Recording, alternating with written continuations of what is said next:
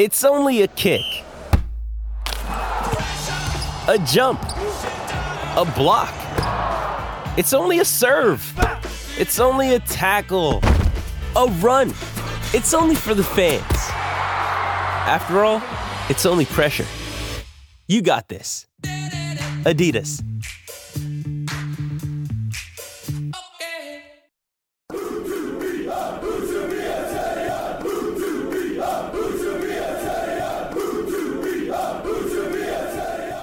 Hello, welcome to Utabia. Stephen Chicken here, alongside David Hartrick. How are you doing, Dave? Yeah, good, good. Bog standard intro, this, isn't it? It is. Let's get straight to the point. Much to discuss.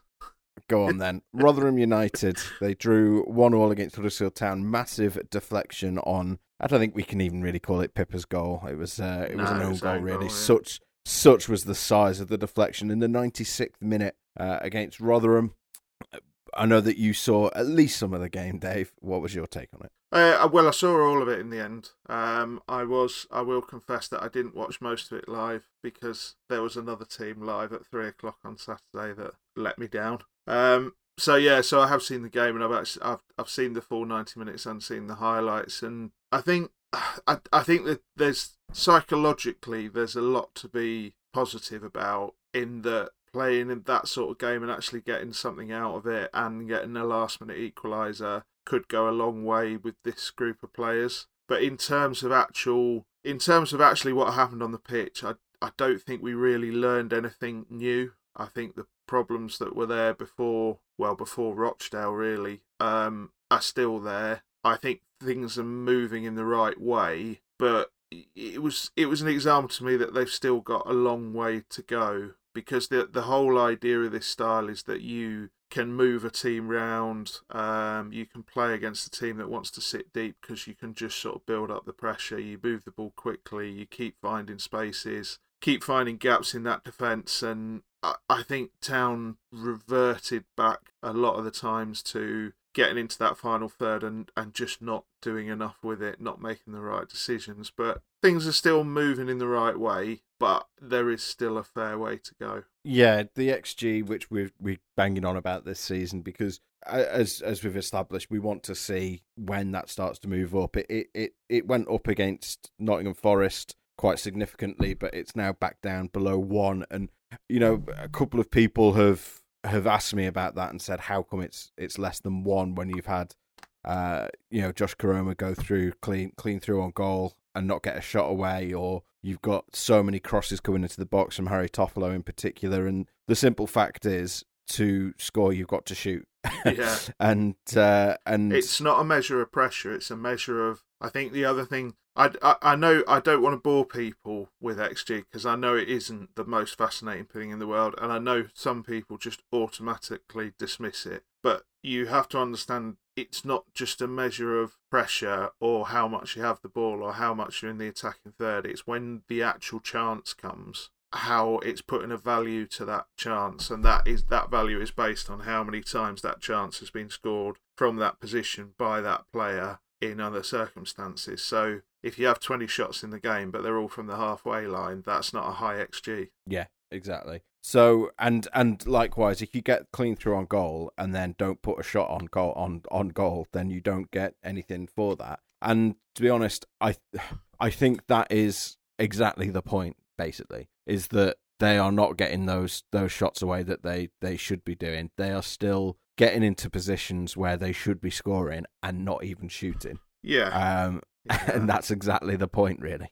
Well, this is it. You you look at you look at the stats from the game, and they're quite stark, really. I mean, just just looking at possession alone, Town had sixty nine percent possession first half, nice, uh, and then second half seventy eight percent possession, which is is vaguely ridiculous. In truth, that is is uh, to say they were the away side. That is incredible, really. So that that shows that they are capable of, of holding onto the ball, but you really should be creating more than one shot on target out of that level of possession. That's that's still the issue. You know, the Town. Don't get me wrong. Town had eleven shots again. Um, and being in double figures, they've they've if they they need to keep that average up above there because they've been nowhere near for so long. And you know, as you've just said, Steve, if you don't shoot, you don't score. But they getting something out of that game in the end is a is a big thing, and you know, like we'll talk a little bit of the men, about the mental aspect out of it, but there was still that feeling that ultimately they they they've just got to find they it, it's almost I don't think even think it's a lack of confidence, Steve, at this stage. I think it's just about going back to basics, and I think Corberan has probably strip them right back to basics and they're on the path to going where they need to be yet but it, it does show how long it's going to take to sort of fully adapt this philosophy and and get players to the point where they're just doing things naturally yeah i mean for all we talk about the amount of pressure they had and the amount of chances that that they created they were all half chances and mm. that you know it's valid to say that Rotherham sat deep. They showed absolutely no ambition to get a second goal after they went ahead. Uh, they didn't have a single shot in the second half. Um, you know, they had two after immediately after they scored. They had two more shots, and then they just backed off, sat so deep. You know, their pass success rate was less than fifty percent. Yeah, um, which just tells you that they were just humping it up the pitch into the far corner as often as they could. The goalkeeper was just punting it as far and as high as he could.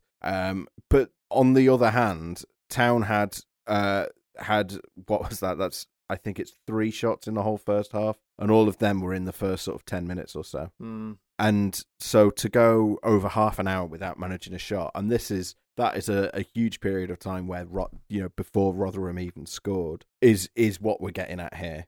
That that's where we've got the criticism. Yeah, and uh, on the crosses point because that's something that was uh, mentioned to me. Oh, you know, we were getting it wide and getting crosses into the box. 24 crosses into the box and they only found a town head twice out of 24. Yeah. That's which that's is a not that's not great. I mean, particularly when you look at Rotherham, who only had nine crosses but found a Rotherham head with four of them. That's eh, that, like crosses are a funny metric because obviously it's very rare that you get a winger or a wingback who's capable of sort of crossing from the byline and picking out a striker's head perfectly every single time. It's not about that, but it, it's when when you have 24 and you only like 8% of them actually find a town player that that is quite stark again that uh, to me if I'm analysing that, I'm not looking at the if I if I watch the crosses and I think the quality's there, then I'm asking why there's not more bodies in the box. If yeah, I'm honest, exactly.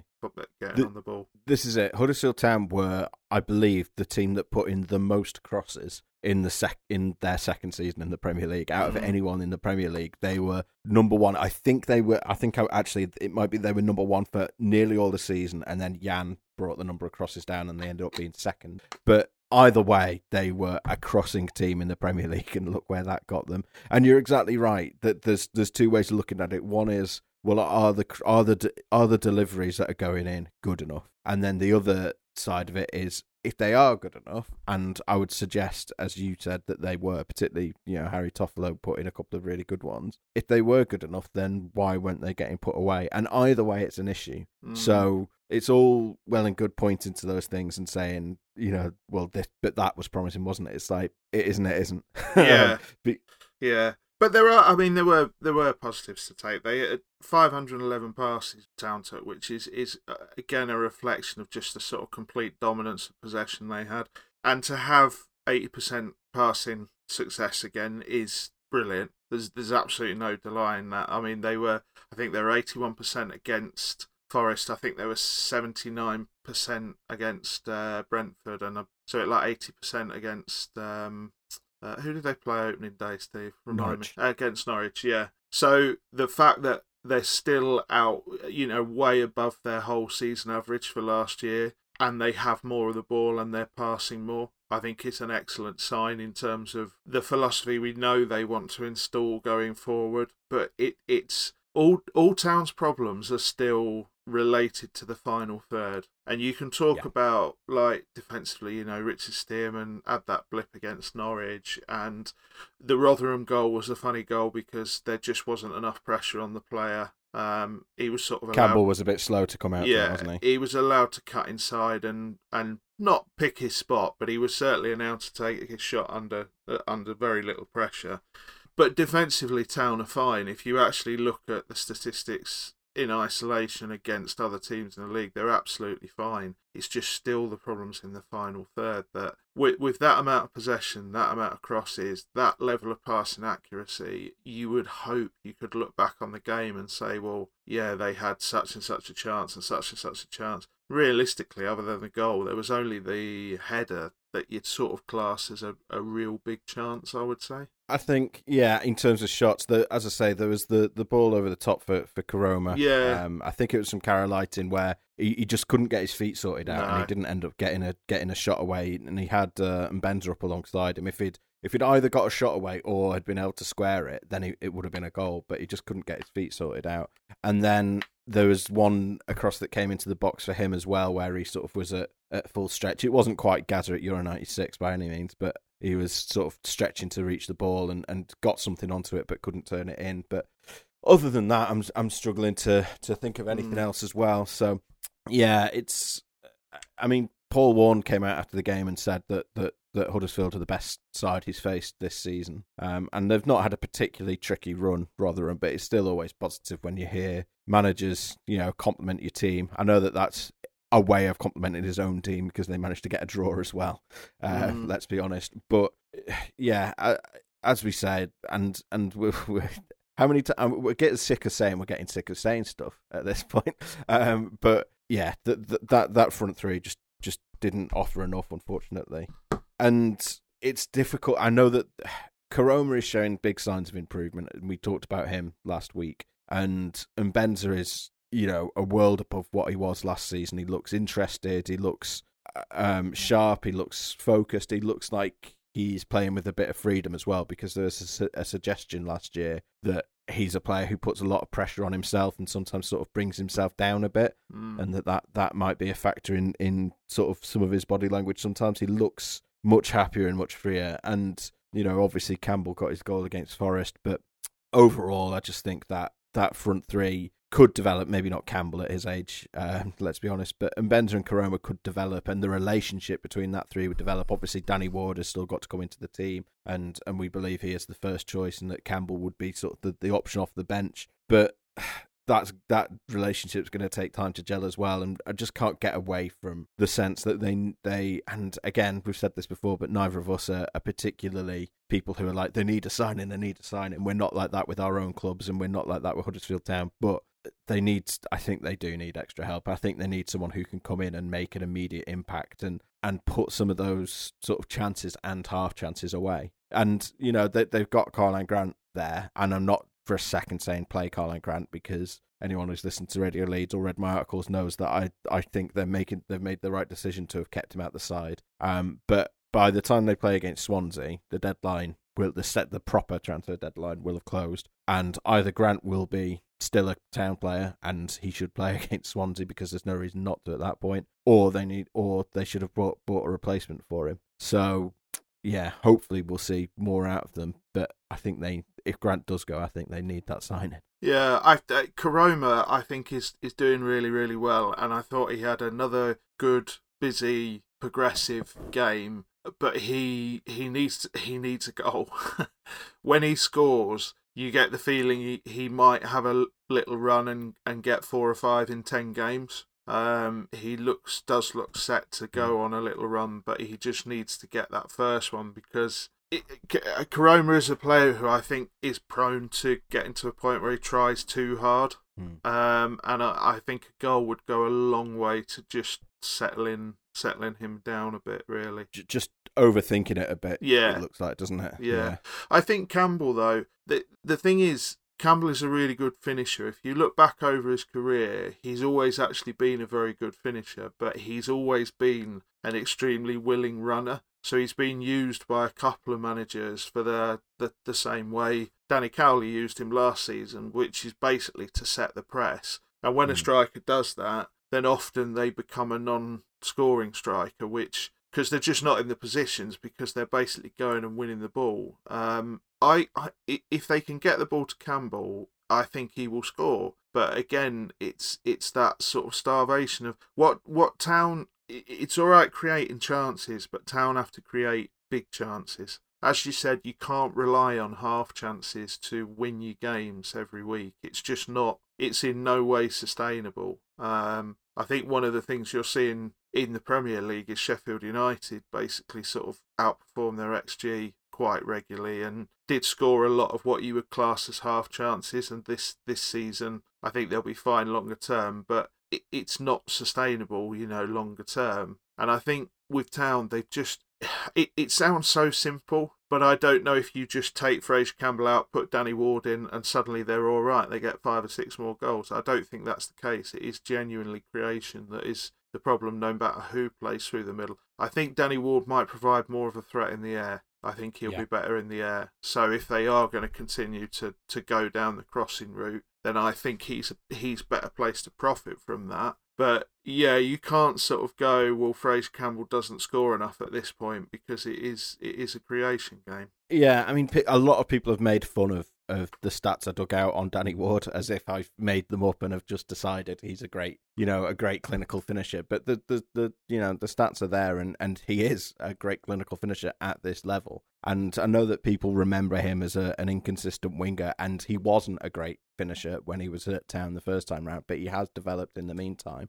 Um, and you're right in the air, he's not especially tall, Danny Ward. I think he's he's a bit under six foot, but he's uh, he's he's gets a surprising number of goals in the air, as you say. Um, he's particularly good at, at, making those runs to the far post for a sort of a, a, a almost a Mounié um, type header where you put it up to the the far post, but closer to goal where you put it up to the far post in the six yard box and he's just in the right position just to any touch takes it in kind of thing. So yeah, I think he does make a difference. But this this is exactly why I think they don't need a, a striker, they need a winger. The the fact that you're saying, you know, you can put Ward in and, and he might score some of the chances Campbell doesn't, but it's about creation. This is why I think they need a winger. And I've realised since I've written those five conclusions, because a, a, lot of people still disagree with me on this, um, and I don't know if this will change anything very much, but I've realised that a few people have misunderstood what I mean by a winger. Um, because I'm talking about a winger in the 4-3-3 sense, not a winger in a 4-4-2 sense. I'm not saying go and get a Sean Scannell. I'm saying get a, a Mo Salah. And I'm not saying that flippantly as a, in terms of quality, but those are I'm talking positionally. Sean Scannell is a stick to the wing, stick to the touch line, never comes inside, 4-4-2 winger. That's not what I'm saying they need at all. What I'm saying they need is uh, a Karlan Grant type winger, an inverted winger, possibly doesn't have to be, but uh, someone who plays not in the number nine in a front three, basically. Uh, and I think that is a more important position for them to sign for than a centre forward. But I know that you have you would disagree with me at least slightly, Dave. Yeah, I wouldn't disagree with any of that, but I think that we we had the conversation in the week about the do town need a striker argument because there's a lot of uh, on social media there's a lot of people just saying sign a striker sign a striker i think the problem is we've already seen that they're not far at any one time from having to play Isaac and Mbenza through the middle as a striker. This this is the issue, and I know Harrop. I mean, Harrop scored for the B team again the other day, etc. But it's quite a big thing to chuck him into a championship game, particularly when they start to really matter. I've already spoke about Fraser Campbell that I think he can be a finisher, and I think they can provide for him. And Danny Ward is uh, the, the stats are one thing, but he's an unknown quantity at this stage. We just don't yeah. know how he's going to be. Can't judge anything on the Rochdale game because he got a pitiful service in that game. He got absolutely nothing to work with. So I understand it. I understand it because I think the Koroma we've already seen you don't really want to play through the middle because he is another Karlan Grant. And I think you're right. I think we're both sitting here saying they need somebody, they need Alex Pritchard to play at his very, very best and start feeding all of that front three. They need to fight better for crosses and have bodies in the box. But I get the striker argument because, as I said, Ward's come in straight away, picked up a muscle injury in training. Um, we don't know if that's going to be a, a theme for the season or whether it'll be this is the only injury he'll get and he'll go and play 35 games unbroken. No idea. Yeah, his his injury record, I've looked into it, is is pretty good actually. He, he had a um, a knee injury at Cardiff a few years ago. He had surgery on that and, and missed a few months. But other than that, he's uh, he's generally been fit and available. So yeah, um, but Fraser Campbell we know can't play ninety minutes, and certainly if, if you do get 90 minutes out of him, he can't play another 90 minutes on Wednesday. Um, so I I get it. They do look light there, and I think I think the model of player is probably what we're we're both along the same lines of it doesn't necessarily have to be a striker, but it has to be that wide player who is mm. two thirds a striker realistically, like Karlan Grant is. So, because the way Town are playing is basically you have one sort of the front three who's who's an inverted winger essentially, or basically a second striker. Let's be honest, their mm, job is to yeah. come inside and play as a second striker, and then you have one who plays as a on a uh, not a traditional winger by any by any sense really, but plays natural more, side. Yeah, yeah, plays more as a uh, their job is to get to the byline and feed the other two a bit more. Um, so I I get the arguments for a striker. I really do. I you know like ideal world, no COVID. Town have got a load of money in the bank. They go and get a striker and they get that wide player. Yeah. But I think we're very much in a world where if they are going to invest, then they've got to get one or the other. I don't think there's any chance of getting both. Yeah, and my, my sort of my logic on this is people are saying they need someone who's going to finish those opportunities that that Koroma and Diakhaby haven't. But it's like, but those opportunities have been created for the wide players. They've not been created for the centre forward. If Fraser Campbell or Danny Ward had missed a load of chances, then I would totally agree that a number nine is is top of the agenda. Mm. But it's it's almost the inverse of that when Theo Walcott was in red hot form at Arsenal. Remember that? That was how many years ago? Five billion. Um, when he was in red red hot form at Arsenal, playing on the right wing, and then the argument was, oh, we'll play him up front then. It's like, but if he's scoring loads of goals off the right wing, why would you move him? That's where he's getting chances. Keep him there.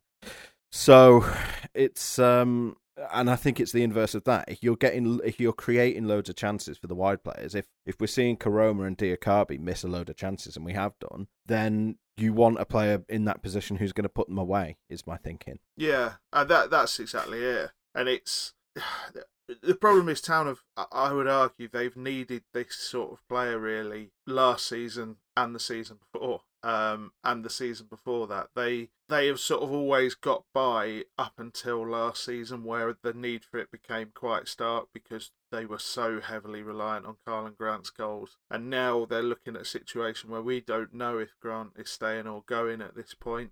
Um, but yeah they can't if if Grant stays, they can't be so reliant on him again. They've they've got to spread the goals about, but they need somebody else in that front three who is going to come to the party, basically. Yeah, I wrote a bit about this, and not just the front three, but especially the front three. Let's be honest. Yeah. That that they there is a need to to spread the goals around the team because and and it's difficult to say because as you've pointed out, Dave, none of the players in that side, perhaps maybe Bacuna, who we might come on to again, um, has got that track record of scoring sort of three to six goals a season. But if you look at, I just look at Leeds United last year, who played a similar system to what Town are sort of aiming towards. It's it's not exactly the same. There are obviously differences, but Patrick Bamford got 17 goals, which is a really good mm. goal return. But it's not like he scored 25 of their goals. He wasn't like it wasn't like a Karlan Grant or Alexander Mitrovic, to give a better example, an Alexander Mitrovic situation where he scored even more, even higher percentage of Fulham's goals than Grant did for Town. Um, because you had Pablo Hernandez got nine, Mateusz Klich got seven, Jack Harrison got six. You know, Stuart Dallas, who was nominally a fullback or wingback, got five. So they had other, you know, Eddie Nketiah barely played, he got five as well. So they had players who were chipping in and, and taking those chances. And I'm not saying Town need to turn into Leeds and get exactly those figures overnight because that's not realistic. Um, and also, to you know, fans wouldn't like it if Town turned into Leeds overnight. But um, it's nearly happened once. That was enough. But you know, I'm not saying they need to get players who are getting five, six, seven, nine goals outside your top scorer, but they need players who are getting three, four, five. Yeah. And they don't have that at the moment. And you feel like Koroma will, if he keeps playing, will get three, four, five goals this season, but he's arguably one that you want getting six or seven. But then past that, you need Bacuna getting three or four, five. You need O'Brien doing it. You need mm. Pritchard doing it. You know, you need Mbenza and Diakhaby doing it as well. Yeah, and, and it's whether that it's whether that is realistic, and if it's not, then then it's then you that only doubles down the need to mm. to get a goal scorer. Yeah, I, I think it's also worth saying that it's. I, I know we keep repeating ourselves, but it is about chance creation. So Bamford got seven. Was it seventeen goals? You said last season. If you go and Yeah. speak to basically any Leeds fan, they will tell you he drove them mad last season because of the amount of chances he missed. So he got seventeen goals. Probably should have had 25, according to most Leeds fans. And so that shows you the amount of chances they're creating. Neal Maupay moved to Brighton after 28 goals in, I think it was 42 games for Brentford the season before.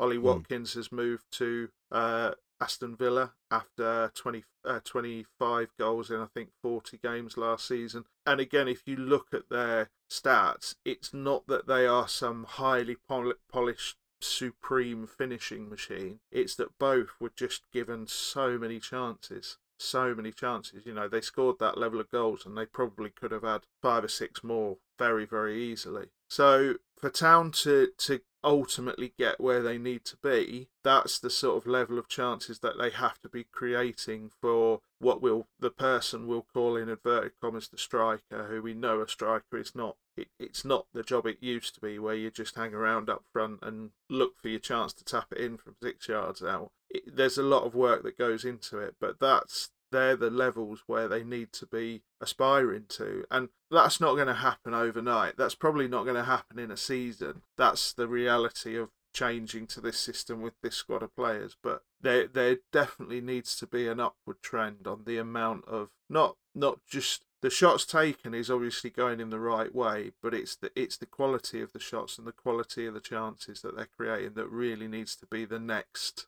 trend we need to see start moving in the right way because even in that Forest game and we were sort of fairly overwhelmingly positive about it it still wasn't a game where they cut out loads and loads of glaring chances. There was the crazy chance late on in that game where Forest were pushing to try and get something out of it and then Town broke and we all know what happened next but yeah, that was another game where Town played well, lots of possession, high passing accuracy, didn't create like the two, three big chances a half you need to really put games away. I mean, if we're using the XG as a measure of that, then the XG suggests that they they did. So, uh, I, but I do get what you're saying. It's it's just still that I think it's more just that sense that that when those chances go those players' way, you don't really have much confidence that they're going to score. Mm. Where last season, as soon as Carl Grant got in a particular position or you played a certain ball into him, you knew it was going to be a goal. And, that that XG for that Forest game was inflated by that chance at the end because you had two shots from like key areas that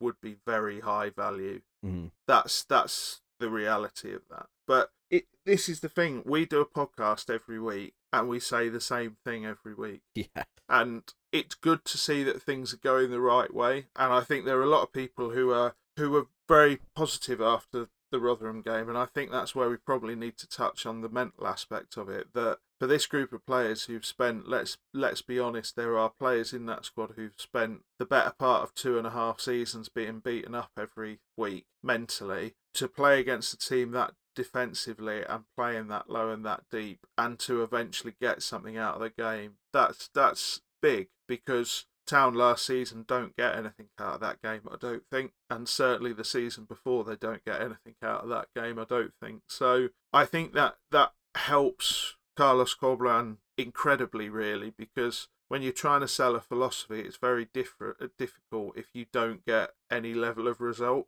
and the fact they got that Forest win and then the fact they did eventually get a point at Rotherham uh, in that sort of the context of the game itself I think is quite a big moral victory really. Yeah, I, I think it was a real sort of manager's performance in terms of you can't legislate for a, a player's quality and what they actually do with the ball once they've sort of crossed the white line. But what you want to see from them is that they're putting in every effort, that they're following your instructions, and that you're that they're going right to the end. And they did all of those things. That they they stuck to everyone stuck to their jobs pretty much apart again apart from maybe Bacuna.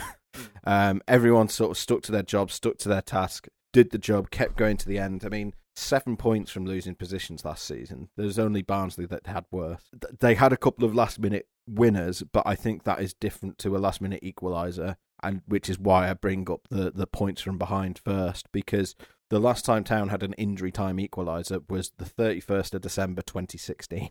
Um, we couldn't find one more recent than that. And this is, as you say, the, the sense very much was that was a game Town would have lost last year. And you you even said before the game, Rotherham are exactly the kind of team that Town struggled against. They're, they're, uh, this was on paper the kind of game that you would have had against Wigan and Luton last year, where you end up you end up losing a game where you've where you've dominated the possession. So and it's it's difficult to go too over the top on it. And I guess we have criticised them a lot over the last sort of twenty minutes or so. So this is sort of the other side of it. And I know that it's you know a one all draw against a team that are newly promoted and who who showed absolutely no ambition. But I think psychologically, as you say, for the players, but also for the fans, just that's that feeling that they're not beaten as soon as the first goal goes in mm. makes such a huge difference. And I think it's evident that the players are really buying into to Corberán's uh, methods and they're really excited to play under him because if you watch footballer interviews they they tend to be the same thing and it's you know we you know we've got a big game coming up we're going to give it all our all we need to you know put in a, the effort we've been working hard in training blah blah blah. But if you watch the preview shows that that Harry Toffolo did I think uh I can't remember I think it might have been before the Norwich game uh and the one that that Fraser Campbell did as well they were really excited. They were talking about you know the, the the thing that stood out was both of them said we are doing stuff in training and then we get there on the Saturday and we play and we see the stuff we've done in training coming onto the pitch and we're seeing more and more of it every game and you could tell that they're excited by that and that suggests to me that they are the fact that they are seeing the return on that means that they're more likely to put more in to see more return out of it. Hmm. And I think that's a real positive sign. It is. It is. I I think the next big step mentally is going to be playing a really good side and getting something out of the game because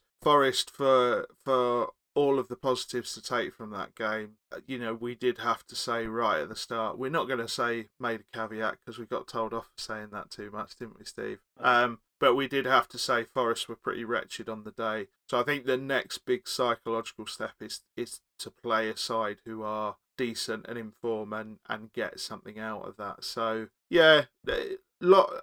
I, I feel like we've probably sounded like we've been way too negative on the draw, and I, I I just I just don't think we learned an awful lot from it. But you know, at the same time, going forward, it could actually turn out to be a very important moment. I think tactically as well, it was it was nice to see a few things. So we saw Jonathan Hogg played as a centre back, and he was basically just a centre back. He wasn't a, a midfielder who was yeah. coming back into defence. He, he, was he couldn't run, could he? Bless him. I mean, yeah, I mean, Corberán praised him, Ty Evan, after the game, saying he, he played through the pain. He still had that injury, and he basically just pushed through the pain. And he said, you know, not not not every player would have done that. So credit to him. But he, he the other, but it wasn't just that. It was also, uh, from what I understand, the the idea is that Corberán likes to have man for man marking all over the pitch, other than at, at centre back where he likes to have one extra player left over. So if he plays against a front one, he'll have a straight two at the back. But if he's playing against a front two, then you'll see that midfielder dropping into the defence a lot more to the mm. extent against Rotherham where where Hoggy just stayed there. What that also enables though is is Richard Stearman was getting forward into the opposition half. He was getting up the right wing, Richard Stearman, which uh, I never thought we'd see. And Naby Sarr, who obviously was on his debut, was was getting into the opposition half as well. Um, people have been have had a bit of a, a go at me for for being a, a little bit down on Sarr, and it wasn't that I was down on Sarr at all. I thought he had a perfectly good game, and I think it's it's it's already clear that he's a step up on what they had on the ball. That you know at centre back, and I think it's been a while since Town have seen a proper ball playing centre back, and and I think it's been a bit of a revelation to to see Naby Sarr come into the side and go like, oh, he can actually pass. Mm. Um, because uh, someone suggested Zanka was probably the, the last last time you saw that when when he was playing well. Um, but um, I I also thought he was slightly not quite at full speed, which is not a criticism because he's had a preseason that's consisted of two weeks on a on an exercise bike in his hotel room and then seven days on a training pitch. So it's uh, it's not a criticism at all to say he might have been slightly rusty, and I'm basing that to be honest on I've seen clips of him on Wyscout. I've watched a couple of you know um, halves of games of his to see what he was about, and he is capable of doing more than he did against Rotherham. Um, I thought there were a few times where he rushed a ball forward rather than sort of staying patient and keeping keeping his because he was getting closed down and he would just rush a ball forward and his passing accuracy on those long balls was not great to be honest. But the other thing is that he was playing directly behind Juninho Bacuna, who just didn't offer enough of an option to him to be honest. And also the defect, the the attack was getting pulled too deep. We had Alex Pritchard playing as a number ten um, against Forest, and he was sort of bringing the midfield forward with him but against Rotherham without him there, and particularly with Hoggy coming into the the, the, the centre back and then basically playing a 3 4 3, Campbell had to drop deep to try and get on the ball, and that pulled the rest of the front line back as well. So that wasn't ideal, and I, I think it probably made uh, some of Sarr limited the effectiveness of some of Sarr's balls forward and limited the effectiveness of, of Carel Eiting as well, who I thought had a perfectly good game, but but was too quiet. He didn't didn't get they didn't get him on the ball enough for, for my liking, and they need to find a way to involve the midfield a bit more. But I think overall we're seeing that tactical shape come together and start to work because that's the first time we've seen the centre backs getting into the opposition half since pre-season, really. Yeah, I th- I think Stearman is better on the ball than a lot of people give him credit for. To be mm. fair, um, but Sarr will do that. Sarr loves one. If if you look over uh, you know, you've looked over his clips and stuff. One of the things he absolutely loves to do is to take the ball off a striker or an opposition player and just run into that space behind them. Um, I mean, he he scored a couple of goals last season. You'll have seen them, Steve, where he actually ends up in the striker's position in the penalty area. So he is a, he is a defender who wants to play forward, but I, I was in your camp. I thought he was a little bit rusty, but very, very good. You know, so yeah, that can only mean that it, at his best and when he's up to speed, he's going to be a very, very serviceable player there. But I, I think we need to talk about Bacuna because he looks uninterested again to me. Um, it's that body language thing again of of sort of jogging when he should be sprinting, sprinting when he should be jogging. Everything just seems half a second off, and I'm really at the point where I, I mean, I I'd potentially just try Matty Daly there, and mm. or or one of the or somebody else to be frank, because he looks like he's back in that Juninho Bacuna mode of needing a bit of a kick up the bum again, which is what Danny Cowley managed to give him, and he returned, and he was absolutely brilliant for like seven or eight games. Yeah, he was exactly like this at the start of last season. Actually, when I've when I've looked back at sort of yeah. player ratings, um, and that's how he ended up on the bench under the Cowleys, and then he became that impact sub that meant they couldn't not start him really. Um, but yeah, I mean, when I looked through the stats uh, after the weekend, I didn't get a great impression of him from watching him, and then that only sort of deepened when I looked at the stats afterwards. He had the worst passing accuracy of any town any of town's starters. 17 out of 28 of his passes found their man. That's about 60%. And there were a few of those sort of stupid back heels to absolutely nobody um, in there as well, which is even more frustrating. None of his passes created chances for anyone else, which if you're going to have a low passing accuracy, you want it to be because you're playing you're taking passes. risks, yeah. Yeah, but they weren't. He was just sloppy. He didn't make a single tackle or a single interception, and he didn't win a single ball in the air. Mm. So, so what was he there for, basically? Mm. Um, and I know that that we've we've hammered him quite a lot, but I I think we we've kind of had to because again, it's it's just to sound like a broken record, we know that he's got talent and we know that he can do the job. And the, the, the, the stupid thing is that the best performance he's had was against Forest, where he played half the game as a, a very, very deep line number six, mm-hmm. um, just because that, that forced him to, to keep things simple and be more disciplined. And yeah, it's, I mean, it's one thing when you're saying, oh, well, Lewis O'Brien or, or Alex Pritchard's back, he's not going to start. But it's another thing when you're saying, do you know what? It's probably time to give one of the teenagers a chance. Yeah, you know, give give Matty Daly or Ben Jackson a chance. His talent ceiling, I would argue, is higher than anybody else in this squad. That's that's the thing. That's the reality, and I think that the um the, the frustration comes from when you know he's not getting anywhere near where where he should be. Um, and it, it's I don't know if it's an attitude issue or an application issue or what, but he he, he should be better than this because he, he genuinely has all the talent in the world. He can do anything you want with a football. So it's incredibly frustrating that we're back in this world, and I think that I think that Corberan will be looking at that, and I I wouldn't be surprised to see him bung back on the bench or or given given a little bit of a rocket to try and get him going again because it's clearly something he needs. It's clearly something he needs to get going every now and then. Um, and when he was good under the Cowleys, he was he he was absolutely brilliant. He came on and kept changing the games, and then when they started him in the couple of games, he was just absolutely brilliant. So it's in there. It's absolutely in there. Um, but he's he's got to he's he's got to show more because that position, as you, as we've just talked about, doing the, the tactical analysis, etc. Midfield is so important.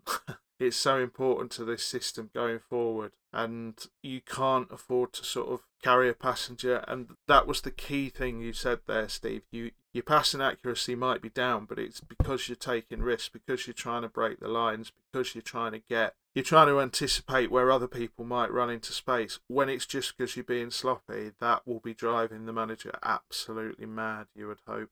Yeah you certainly would hope and and I don't think he yeah I don't think he starts when Lewis O'Brien is back fit, and I don't No. think, I think I think possibly he wouldn't even have started that game if Alex Pritchard was fit. I, I think he might have gone with Eiting, Hogan, and um and and Pritchard instead. But yeah, it's uh, the Rangers made an offer for him, a loan offer, and they weren't in a position to make that into a permanent offer. Uh, but I- I don't know whether Town would have taken a permanent offer, although obviously everyone has a price. But I do know that that loan offer wasn't attractive just because they've only got sort of five midfielders and and three of them have had sort of recurring injury problems over the last couple of years to various extents. Uh, when you when you're talking about Pritchard and Hogg and, and Eiting, so when you're playing a midfield three, you can't afford to sort of have you know find yourself with with sort of only three fit senior players. So they couldn't let him go out, but it it does.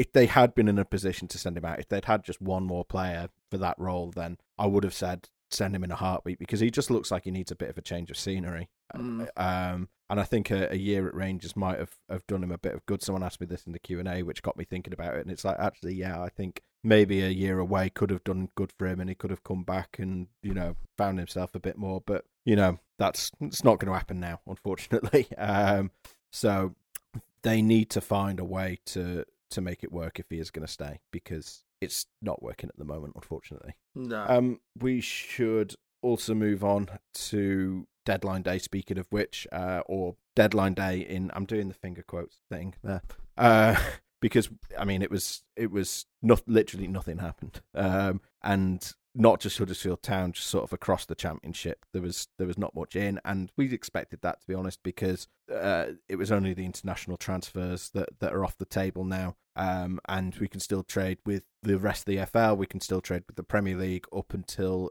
next Friday. So Friday, the sixteenth of October, five pm is when the window closes, and that's that's that's when they need to get all these deals over the line by. And it means that we're not going to see any more Carel Eitings or Pipas going into the side from abroad, but it means that we could still see Premier League loans, for instance, and we talked about that a bit a few weeks ago. Or we could see, you know, more Harry Toffolos coming from League One, or we could see trades with with other Championship clubs. But it remains the case. You said on this podcast recently, Dave, that the outs are probably more important than the ins at this stage, and that remains the case with uh, Terence Kongolo and Karlan Grant still at the club. yeah I Kongolo we know failed a medical at Sheffield United um, so we're led to believe, yeah.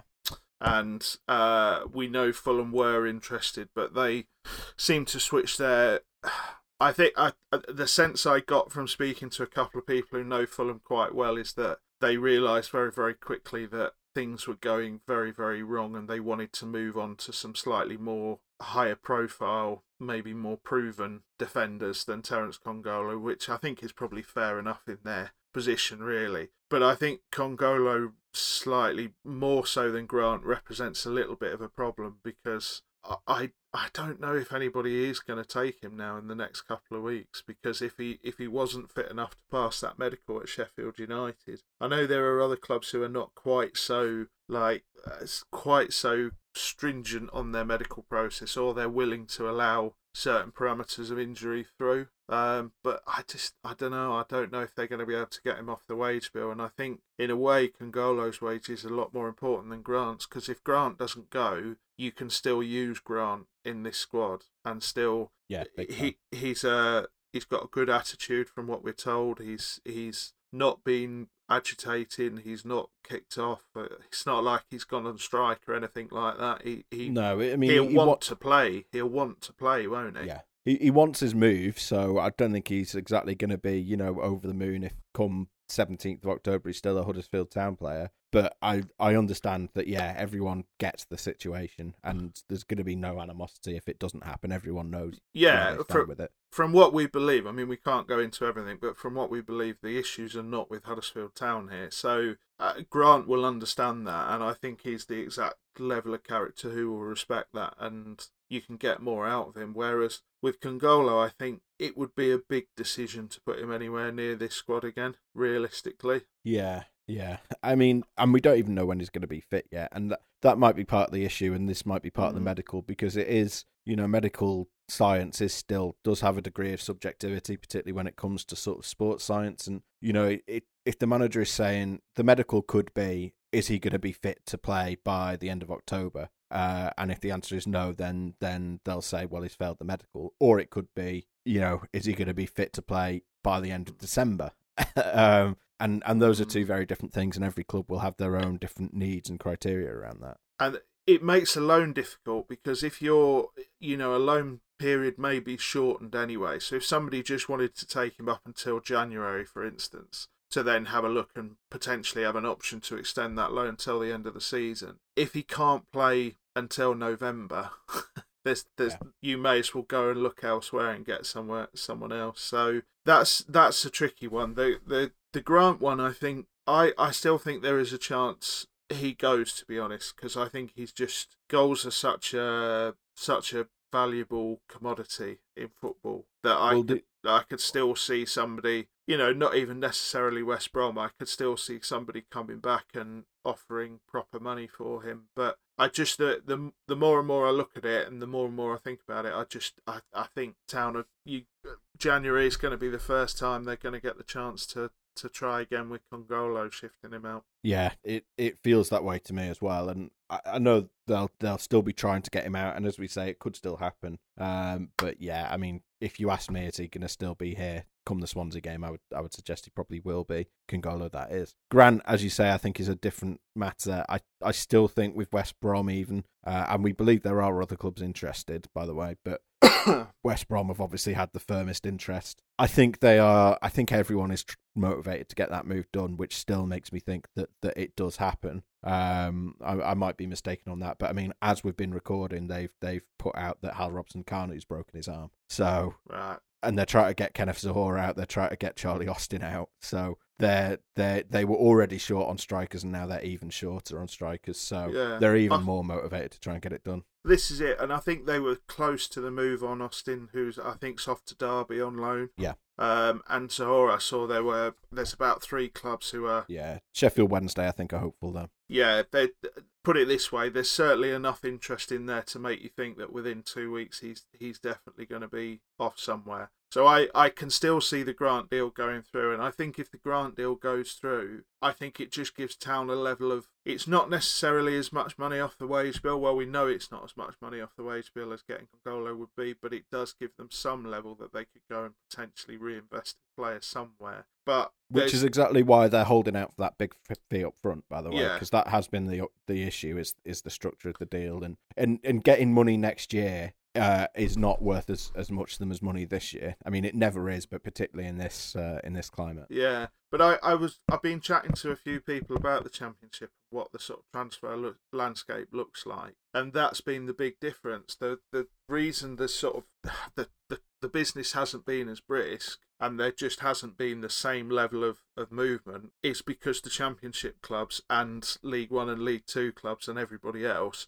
they want money up front. So if if a Premier League team comes in and does what they have historically done, which is you know somebody like a Bournemouth with Billing saying, "Yeah, we want him, but we want to pay for him over three years or four years, or we're not going to pay anything now, but in the summer we'll give you some." It, it's just not going to happen because it doesn't do it doesn't do the selling club any good whatsoever. Mm. So I think Town are actually right to hold their nerve on that. Um, but I think it still might happen, and then who knows? I, I, my gut feeling is I think over this this couple of weeks you might see quite a lot of horse trading going on. I think there might be quite a few loans, potentially even a couple of swap deals, which, as we know, are one of the best thing in football. Um, but I, I, I think that Cham- certainly championship speaking, the, the the international winding, window closing was never really going to affect how much anyway. I don't think they were sort of lining up three more Pipas and another no, Flo Hadergjonaj or anyone like that. So so yeah, so I wouldn't. Not that I would. I wouldn't. I'd ignore the fact the window's closed, but I just don't think it was ever going to be a real concern to Huddersfield Town. No, I, I would agree with that, and we'll we'll see what they do. I think obviously the sooner they get the grant deal done, probably the better because gives you more time. You know, they'll have a list of targets who are ready. They're ready to bring in as and when. Um, and we know we know that they were after Chris Willock, which who's obviously now gone to QPR. That would have been an international transfer anyway, but we know they were after him, which suggests that they are at least looking at, at attacking options and they do want to sign someone for that role. So it is. Uh, it, I think we will hopefully, if Grant does go, we will hopefully get that signing back in return to give that extra bit of help to the attack. Um, but I, I, I th- think I, they might the the Premier League loan thing. I I think they might end up working that one way or another. I just I, I think that a lot of Premier League clubs have been holding off sending players out yeah. on loan as well because I think that obviously it's been a very weird window and there has been, if you look at some of the Premier League squads, there has been a sort of move to try and include the, the higher end of their development scale. Whereas before they may have gone and bought a player for eight, nine million quid, which sounds absolutely crazy to say is next to nothing, but it, that's that's sort of the difference. So I think now they will have a list of right, okay, well we have got a couple of players who we now want to go out and get a bit of experience, and I'll even if they get that grant free, I wouldn't be surprised if it's a loan rather than a a transfer yeah. at, at this sort of quite short notice. Yeah, I would agree with that. I mean, we know that they are they don't want to do quite the number of loans they did last year if they can help it, but and I agree with the principle for that, which is they don't want to have loans pl- plugging up s- slots that that a Matty Daly or a you know a, a Jaden Brown could fill instead. Um, but they have also said that if a player is like an elite level, so, like they had with mm. Smith Rowe, where it's like, well, we're never yeah. going to get anyone this good other than on loan. They will still do those kinds of, of loans. Um, so I think that's that's. I agree with you. I imagine that's what they're going to be looking at. Why wouldn't you? Yeah, exactly. Uh, ultimately, so yeah. So yeah, so I still think there might be some business to be done, but who who knows really? Because it is. I don't think you can say that this is a weird transfer window enough. If I'm brutally honest. yeah, we should talk. We touched on sort of finances there, and we should talk a little bit about sort of the appearances that, that Phil Hodgkinson and Mark Devlin have done on Talksport and and BBC uh, Radio Four and BBC News as well. because um, people are asking, is is this any an indication that the club are in sort of financial trouble, that they are pushing quite hard for this sort of government intervention and uh, or Premier League intervention, and for someone to sort out some kind of bailout. And uh, obviously, I've I've raised this issue with with the club and they they insist that it's not. They insist that they're still sort of financially stable, and that's been the message since the the coronavirus started. And hopefully, we'll we'll be able to get more out of the the club that we can put on on the public record in in due course. Um, but I I believe that the club feel like it's important to sort of put this point of view forward and that someone does it because we've seen a lot of sort of League One and League Two clubs have been talking about this kind of thing, but I don't think we've seen many Championship clubs doing it. To be honest, this is a the, the idea of a bailout and the idea that, that that either the government or the Premier League need to do more to help the rest of the football pyramid is an is a position that I argued very strongly for when this when this coronavirus pandemic started back in March. If you go back at, and look at some of the articles I read in in March and April, because no one read them at the time, uh, that uh, you know this was a position that I was putting forward that this is something that needed to happen because I still think there are people who who are not grasping quite the depth of the coronavirus mm. pandemic and the the effect that it's specifically the effect it's had on football finances. And we ran through the numbers as it pertains to town a couple of weeks ago, as as much as we could do. Um, but it is a, a different ball game now, and I, to be honest, I I am glad that a club is speaking out about this publicly. Uh, a championship club is speaking out about this publicly. But at the same time, I also understand that for town fans, it is not a great look necessarily, and is going to make people worry. Yeah, I and I I think that perception is the thing that is is bothering a lot of people. Well, we know it's bothering a lot of people because we've had a lot of messages on it, haven't we, Steve? Yeah. Let's be honest. But I, the other thing is, I think they need to. I think they could do with talking directly to their fans, be it through you or be it through another medium, because the problem with going on Radio Four or going with Talksport is you're essentially you're talking into the ether. You're, you're talking to everyone, and I think town Yeah, fans feel slightly distanced from that. Um, and I, I don't think that helps when you're talking about things like this to feel that that sort of separation from people who are running your your club ultimately. So I I get the I get the slight worry. I don't get the impression that Town are in any worse position than anyone else, if No. I'm really, really honest. But I think what Town are incredibly keen to do is to say this is a problem so that when other people realise it's a problem, Town can say, well, yeah, we told you it was a problem. Now are you going to help us try and sort it out? And that's absolutely fine. That's that's not a bad position to take at all. But yeah, I do feel they could do with sort of talking to the fans um, and talking directly to the fans because it's it's well, a, a couple of my friends anecdotally have said that they they feel like when they hear sort of Phil on Talksport or Mark Devlin on on Radio Four, they feel like they're talking about football when they should be talking about Huddersfield Town, and I get that. I completely get that. I think it's important that they do both, is what I'm saying. Um, I think it's important that they're out there, and I think it's good that they are poking their heads above the parapet and saying things that need to be said. But I think, yeah, there is also now the time to sort of communicate with the fans directly and, and lay the position out, to be brutally honest with you. Um, and I think it's football finance is, diff- is difficult because it doesn't run like any normal business it always feels like it's slightly shrouded in secrecy when it's it's not really. You can go and dig through a club's accounts if you really really want to, or you can. There are places you can go and people you can speak to who you will help you with it. But I I think across football as a whole, not just with Huddersfield Town, now is a time for clarity from all clubs. I think now is a time where you have to turn around to your fans and say, this is how the virus is affecting us. This is how not having fans in a ground is affecting us. You can't be out there. I know Preston are another club who uh, are struggling, you know, quite a bit, and they've got a lot of fans who are out there demanding transfers and are very disappointed that they haven't brought anyone else into the squad. But they are in as perilous a financial position as anybody else. It's it's this is a completely unprecedented time, and we've we've the international window is just shut. And Steve, you know because I've had a mini rant about it this morning on WhatsApp. You've got a club like Arsenal, and you've got journalists who are Arsenal fans who are absolutely falling over themselves to praise Arsenal's transfer business because they managed to find 55 million quid for Thomas Partey yesterday. They also laid off 55 employees and they got rid of Gunnosaurus, which seems Yeah. weirdly to be the final straw for a load of people.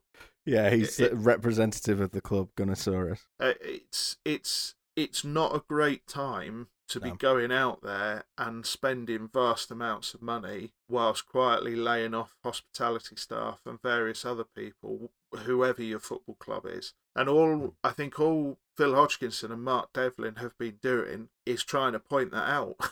is trying Yeah. to say this is this is the position. But yeah, I do understand that now they could do with a little direct communication with the fans and some clarity, so the fans feel they know where they are. I think that's yeah. I think that's fair enough to ask for that. Yeah, and and I would agree with that. And you know, we we you know I have tried at my end to to try and and get that, but I I do sort of understand the position that they they perhaps don't want to go into exact specifics on the finances while the transfer window is still open. Yeah. because because Why you're tell everybody how much money you've got? yeah, exactly. at this moment, so hopefully we'll see a bit more transparency after after the window is closed, and they will feel a bit more comfortable talking about these things. And I, I understand that, and and I get why the fans are, panicking as well because when you your chairman is going on radio and saying, you know, or, or your chief exec is going on the on the TV and saying, you know, it's a doomsday scenario, it comes across that this is a doomsday scenario for us because you're used to hearing from those people talking about Huddersfield Town,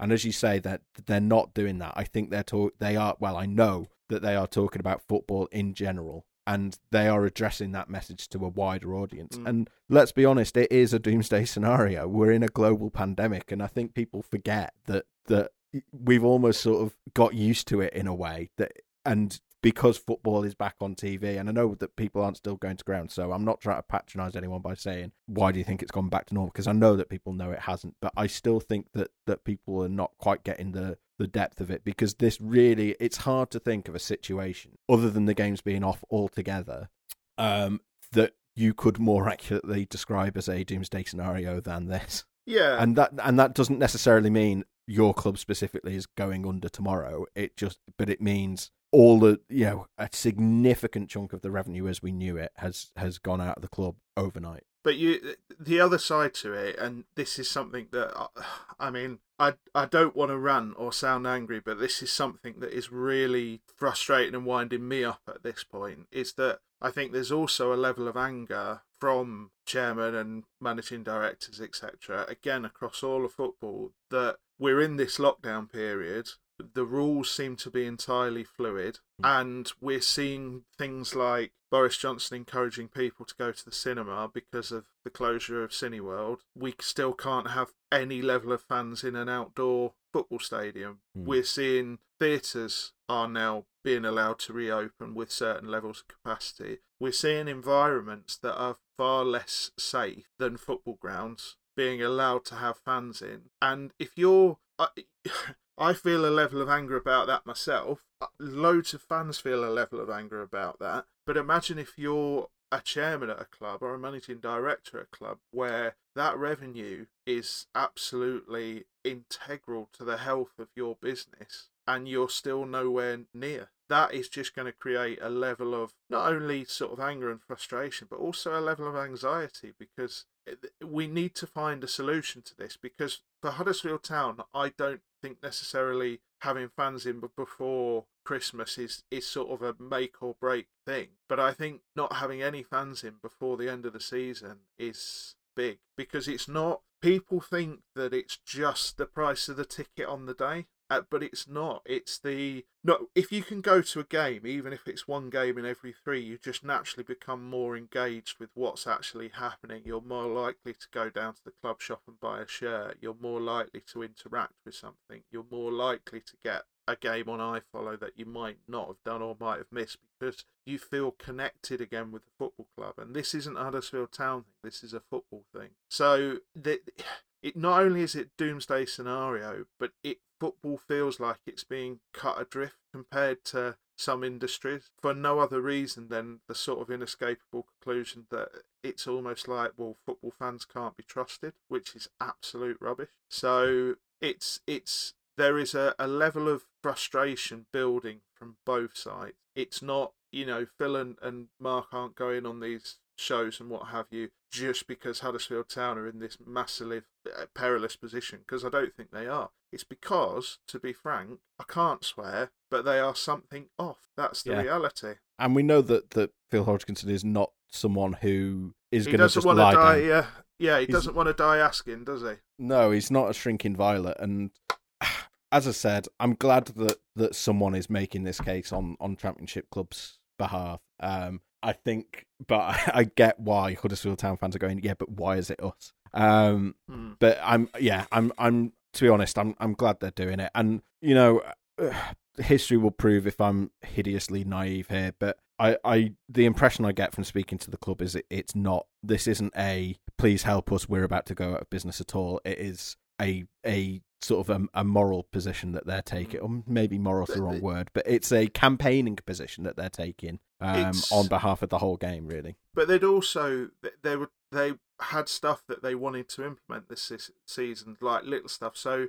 um, we believe that for the first time since they moved to the stadium, they were actually going to be in charge of concessions this year and make some changes and actually create a bit of revenue from that stream as well. So it's just it's just so frustrating for everyone involved, you know, that all of that has gone out of the window and that there doesn't seem to be any light at the end of the tunnel like there is with with other industries. And that's what football is you know whether we like it or not and we can talk about community assets etc it is an industry. And it's it's a reaction to that. I but I, I again to come back to it without repeating myself i completely understand why huddersfield town fans feel like it's hinting at something far wider with their own club and that's because they need to just just be clear with they need to talk about Huddersfield Town rather than all of football now. Yeah, I would agree with that. Lovely. Okay, I think we've we've talked on long enough. I mean, we could certainly talk about this all day, but it's a whole podcast unto itself. Maybe it's something that we'll we'll come back to because we do have an international break, but we'll see. Um, Dave, thanks for coming on. You're at David Hartrick on Twitter, aren't you? I am. Good. And I'm Stephen Chicken on Twitter. We're at Examiner HTAFC. Uh, obviously, we're on examinerlive.co.uk. And yeah, tell a friend about the podcast. We never ask to leave reviews. Uh, leave a review. Why not? Um, wherever you get your podcast. Um, and we will see you next time. Goodbye. See you there.